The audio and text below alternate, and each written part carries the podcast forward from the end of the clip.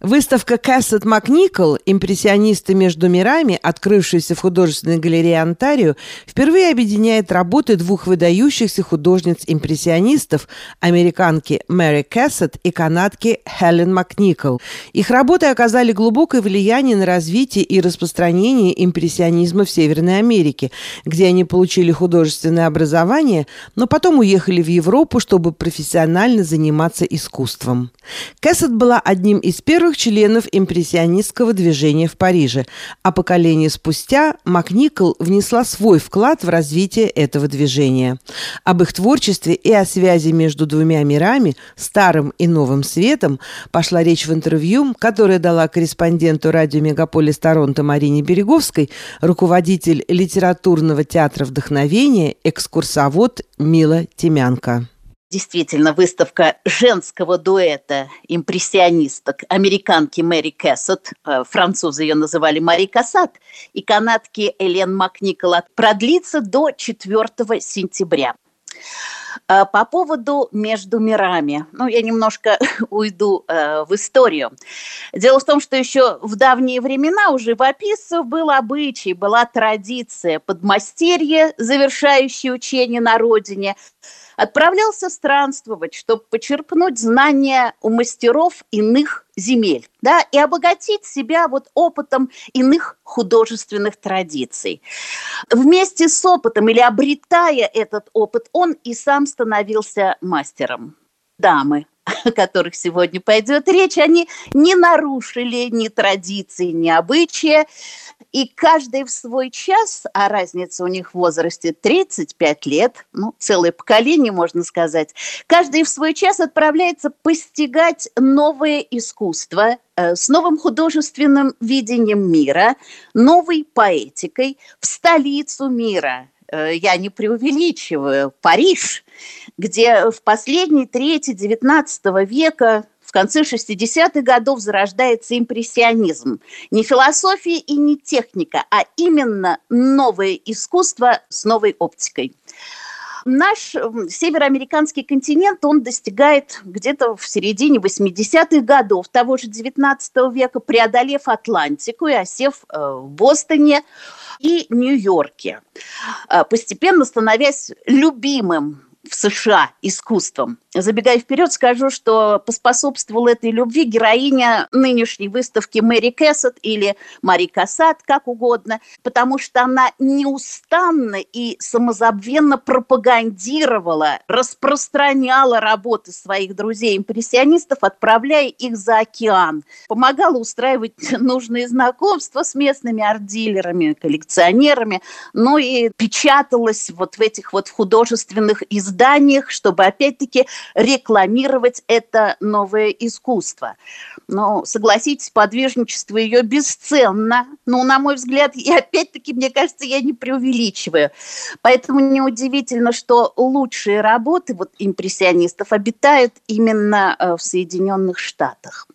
Так вот, когда 19 столетие подошло к концу, вдруг в двух крупнейших городах э, Канады, в Торонто и в Монреале, импрессионизм наполнился самобытной новизной возвращающихся из Франции канадских художников, то есть включая и нашу Элен э, Макникол. Если угодно, я там вспомню еще несколько имен. Это и Джеймс Моррис, и Моррис Каллан, и Уильям Блэр Брюс и так далее. То есть их работы можно обнаружить э, на стенах нашей художественной галереи. Вот, на мой взгляд, это и есть тот самый мост между мирами, выстроенный силой и талантом наших участниц экспозиции тоже. Потому что, по сути, любой художник, мастер, творец, а я очень люблю homo ludens, человек играющий, он воплощает собой дух творческого космополитизма. То есть насыщая вот своей самобытностью, кулер локальностью земли своей, общее течение, общее мировоззрение, то есть мировое значение имеют вот эти наши две участницы, создавшие мост между мирами. Какое отношение эти две художницы имеют к Канаде и, в частности, к Торонто? Были ли они знакомы между собой? Мы поняли, что Элента родилась, Мак Никол родилась в Торонто в 1944 году в районе Кенсингтонского рынка на улице Нассау, 16. Это два перекрестка на север от Дандас, где находится наша художественная галерея э, с проходящей нынче вот выставкой двух э, импрессионисток. Познакомиться им вот так напрямую не удалось, не довелось. Ну, прежде всего потому, как я уже сказала, их отделял 35 возрастных лет, да и географически они не всегда совпадали. Но вот интересный момент. В 1895 году в Канаду впервые привозят работы Мэри Кэссет, э, в частности, вот полотно «Мать и дитя», она у нас на выставке тоже, ее можно увидеть. И эту работу приобрел монреальский коллекционер сэр Уильям Ван Хорн друг семьи Макниколов. То есть я считаю, что знакомство вот так э, опосредованно все-таки состоялось, да, а, вот, ну и добавляя к этому 1895 году была организована выставка Мэри Кэссет в Нью-Йорке французским маршаном Полем Дюран-Рюэлем. Ну, то есть опять вот то, о чем мы говорим, вот об этой взаимосвязи и вот тот самый мост, соединяющий два континента. Мила, вы проводите экскурсии по этой выставке. Чем вам интересно их творчество, творчество двух художниц-импрессионисток? Марин, вот ваш вопрос он так, предполагает такие м, долгие размышления о месте женщины в истории искусства, суфражизме, феминизме, борьбе женщин за свои права, о женских темах в живописи конца XIX – начала XX века. Ну, все это преломляется вот духом и присутствием импрессионизма.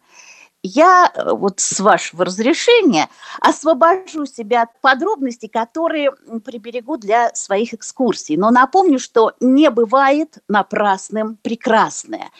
И кроме того, удел наш музыки людских творений и музыки миров внимать любовно, зывать умы далеких поколений для братской трапезы духовной. Это Герман Гессе «Игра в бисер». Поэтому дорогие путешественники, и вы, Марина, я вас жду на братской духовной трапезе в художественной галерее Онтарио до 4 сентября. Обещаю быть увлекательной. Спасибо большое, Мила, а мы обязательно туда прибудем. Спасибо большое. Спасибо вам большое, Марина. Спасибо, будьте здоровы, с нетерпением жду нашей встречи.